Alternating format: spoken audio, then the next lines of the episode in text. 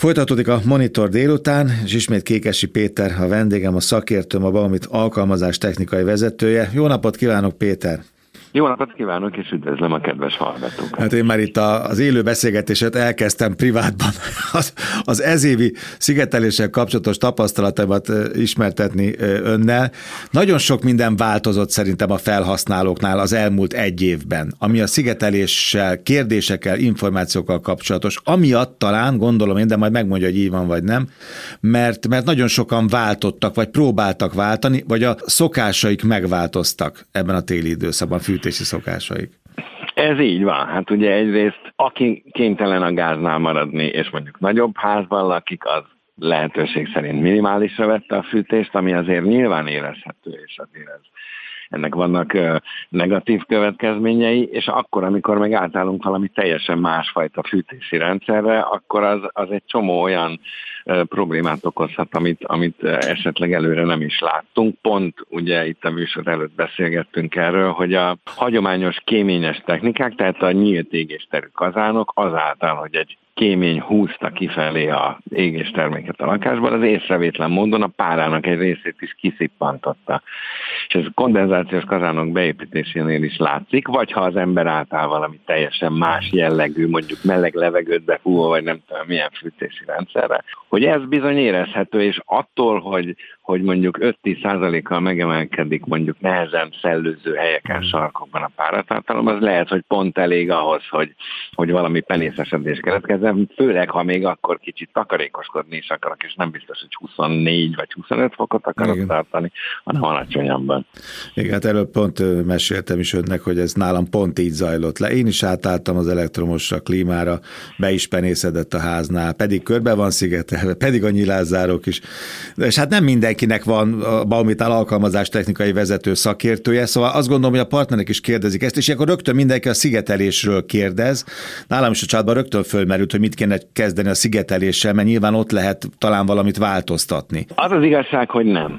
Szóval, hogy, hogy a szigetelés ugye az mindenképp jótékony ilyen szempontból. Szóval a szigetelés az melegen tartja a falat, tehát a falnak a belső felületén a hőmérséklet az kedvezőbb lesz fűtés, esetén. Ugye az a baj, hogy az összes többi szerkezetünkkel, a légzáró ablakainkkal, meg hmm. mindennel együtt a légmozgást is lezárjuk. Becsomagoltuk a lakást. Egyre, igen. igen, de ez nem ugyanaz, mint a pára, mert ugye a, a főleg a polisztirolos rendszerektől régen még nagyon féltek, hogy becsomagoljuk. Nem, nem azzal csomagoljuk be, hanem azzal csomagoljuk be, hogy légtömörek, például az ablakok. Tehát nem húz már sehol a, az ablakok mellett a húzat, és emiatt, a, hogy a légmozgás is megáll gyakorlatilag, egy picit valóban be vagyunk zárva, úgyhogy szép lassan eljön az ideje annak, hogy, hogy még akár egy normálisabb egyszerű családi házban is valamiféle gépi szellőztetésen is lehet, hogy érdemes lesz gondolkodni, mert sajnos ez az ára. Tehát hogy az biztos, hogy a általunk fölmelegített meleg levegő, amit fűtéssel elértünk, az egyre értékesebb lesz, arra egyre jobban fogunk vigyázni. És mindent megteszünk azért, hogy lehetőség szerint mindent abból tartsuk. mindent. Így van, pontosan. És akkor nyilván a következő kérdés lehet az a, az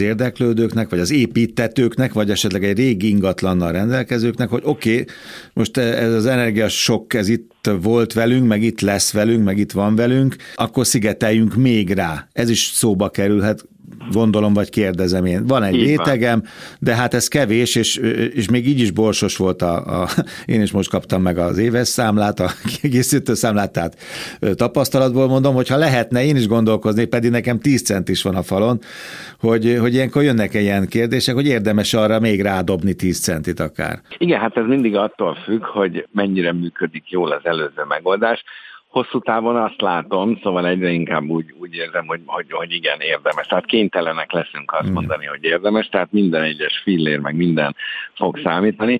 Ez annál is inkább egy, egy fontos kérdés, mert ha valaki esetleg úgy dönt, hogy a régit leszedi, és csinál egy újat, hát az veszélyes hulladéknak minősül, stb. Egy csomó problémát okoz, és ez önmagában véve egy borzasztó nagy költség, de ez hál' Istennek viszonylag egyszerűen megoldható. Tehát rá lehet a meglévő szigetelésekre újat rakni. Egy-két dologra oda kell figyelni, de, de alapvetően megoldható. Ami nagyon fontos, és arra viszont meg mindenkinek felhívnám a figyelmét, hogy akkor viszont, ha társasházakról beszélünk, ott azért már a homlokzati tűzterjedés, meg a tűzvédelem is bejön a képbe, tehát ott aztán csak olyan olyan rendszerrel és csak úgy lehet dolgozni, ami erre kimondottan erre a megoldásra van minősítve, és pontosan le van írva hozzá azt, hogy hogyan kell csinálni. Tehát kőzetgyapot, biztonsági sávok beépítése, stb. stb. Visszatérve a családi házak, a rendszert a rendszerre, ugye ezt így fogalmazták, így van, ugye? Így Tehát van. amikor egy meglévő rendszerre valamit más.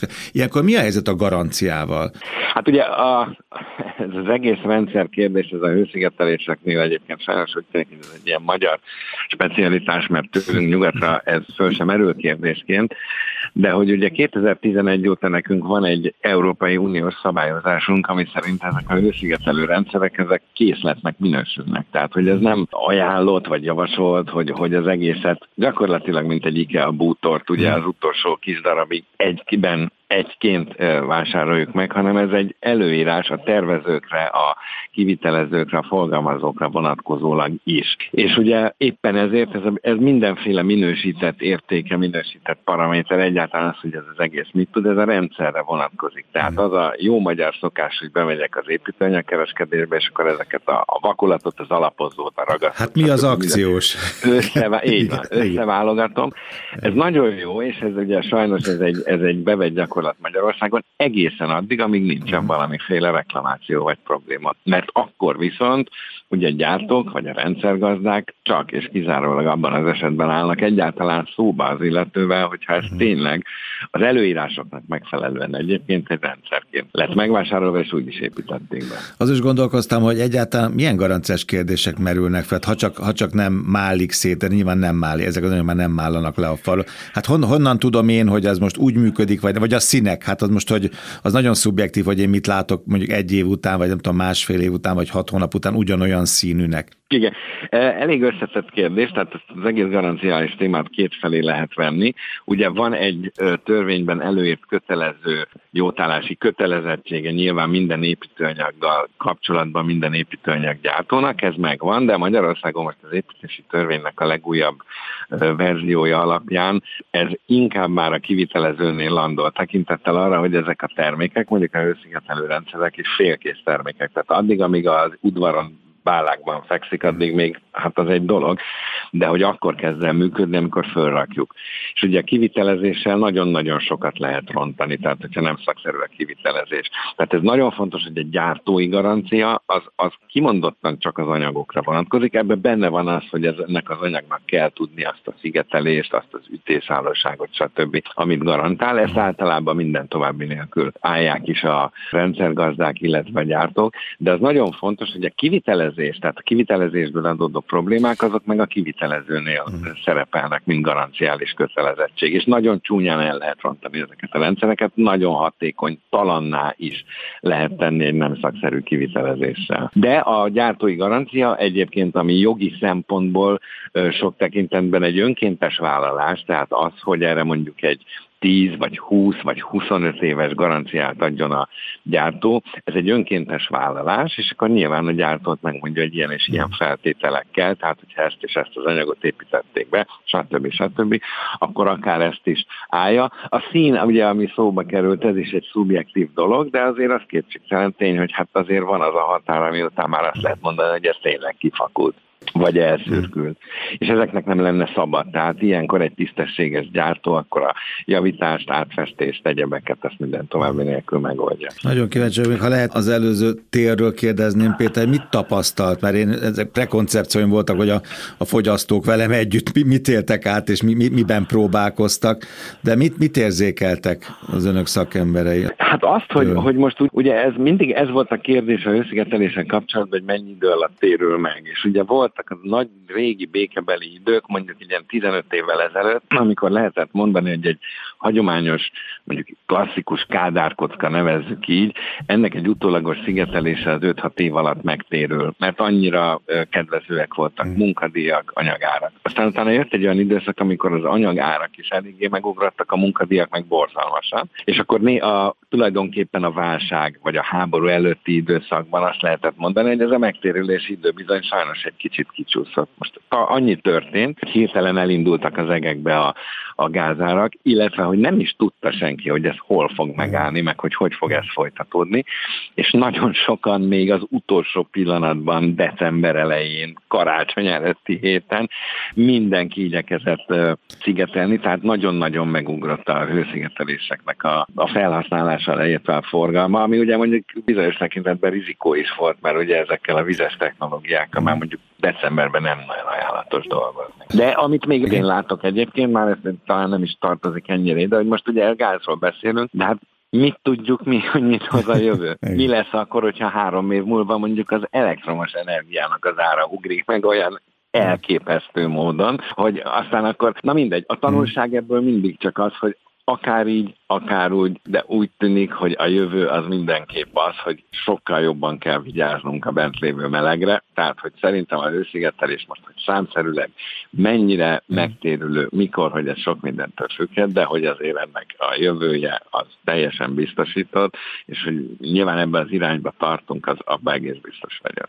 Ilyenkor mindig szokták kérdezni a kollégák önt meg önöket arról, hogy milyen karbantartást igényelnek ezek a klasszikus hőszigetelő rendszerek, és akkor jönnek a harkályok, cinkék, azt most már láttam, hogy algák is, az, az nekem még nem volt, meg mindenféle más dolog, de tényleg van ezzel dolgunk? Mert megmondom őszintén, nem akarok valótlant állítani, én sem nagyon tartom karban a, a házam szigetelését, ami egy klasszikus szigetelés. Azt érdemes megnézni, egyébként ezen nem is olyan rég gondolkoztam, hogy, hogy ha van egy épület, ami, amit mondjuk nem laknak, akkor az öt év alatt látszik rajta, hogy itt valami, tehát akkor valahogy elkezd málladozni meg, szóval, hogy, hogy úgy látszik rajta, hogy ez egy el, elhasznált, egy elhanyagolt, egy, egy, egy ilyen jellegű épület. A belső terekben ilyen tisztasági festés, mint 5-10 évente mindenki csinálna. Most a homlokzat, ami sokkal hmm. nagyobb igénybe vételt kap, azzal meg valahogy annyira nem foglalkozunk. De mégis, hogyha ott látunk, vagy ott élünk a házba, azért, hogyha valami kis sérülés van rajta, azt kijavítgatjuk, nem engedjük, hogy fölfusson rá, nem tudom, növény, a futónövény, ami aztán szétszedi a külső vakolatot. Tehát elvileg ezeket is mm. kéne, tehát ezeket is át lehet festeni. Néha lehetett homlokzat tisztítás, tehát ilyen létezik hőszigetelő rendszerek esetében is, tehát 10-15 évente egyszer érdemes. Mechanikai sérülésük viszonylag kevés, mm. de ezek is foltszerűen nagyon szépen, meg nagyon jól javíthatók. Tehát, hogy érdemes rájuk odafigyelni, mert akkor viszont az élettartamuk az egy-két, ki tudja hány generáció hosszan is eltart. Az algák azok hogy kerülnek a képbe?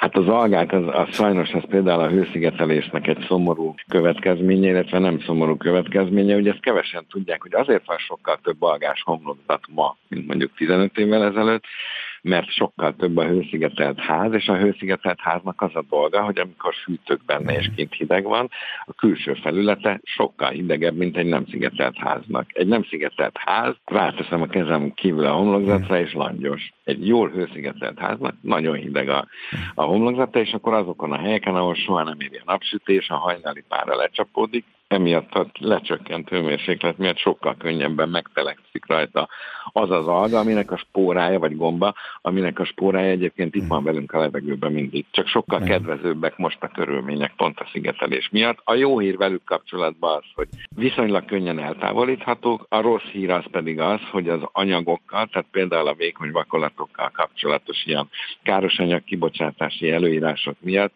magában az anyagban gombaölővel, meg ilyenekkel gyakorlatilag lehetetlen védekezni ellenük. Tehát nem egyszerűen annyira alacsonyan vannak a károsanyag kibocsátási határértékek, hogy ez, ez nem járható út. Ez egy kicsit ilyen így jártunk kategória, de nem egy olyan rémisztő dolog, tehát viszonylag könnyen eltávolítható, és akkor hosszú éveken keresztül viszonylag kis eséllyel jön vissza, de sajnos ez, ez vele járó. Tehát viszont akkor, hogyha kívülről egy homlokzat algás jeleket mutat, akkor arra következtethetünk, hogy belül jó meleg van. Igen, hát ez, ez így van. Ha valaki kicseréli, mondjuk én tetőtérben lakom, például amikor három rétegűre kicseréltettük a tetőablakokat, akkor az volt a tapasztalat, hogy a hajnali pára mondjuk novemberben, decemberben ráfagy, és nem lehet kilátni. Na de aztán ez azért fagy rá, mert hogy az ablaknak a külsője, az a dolga. Az az, így van, pontosan, pontosan. Izgalmas volt, nagyon szépen köszönöm a beszélgetést újra. Kékesi Péter volt a szakértő, a Baumit alkalmazástechnikai vezetője. Köszönöm szépen, Péter. Köszönöm én is, és szép napot kívánok mindenkinek.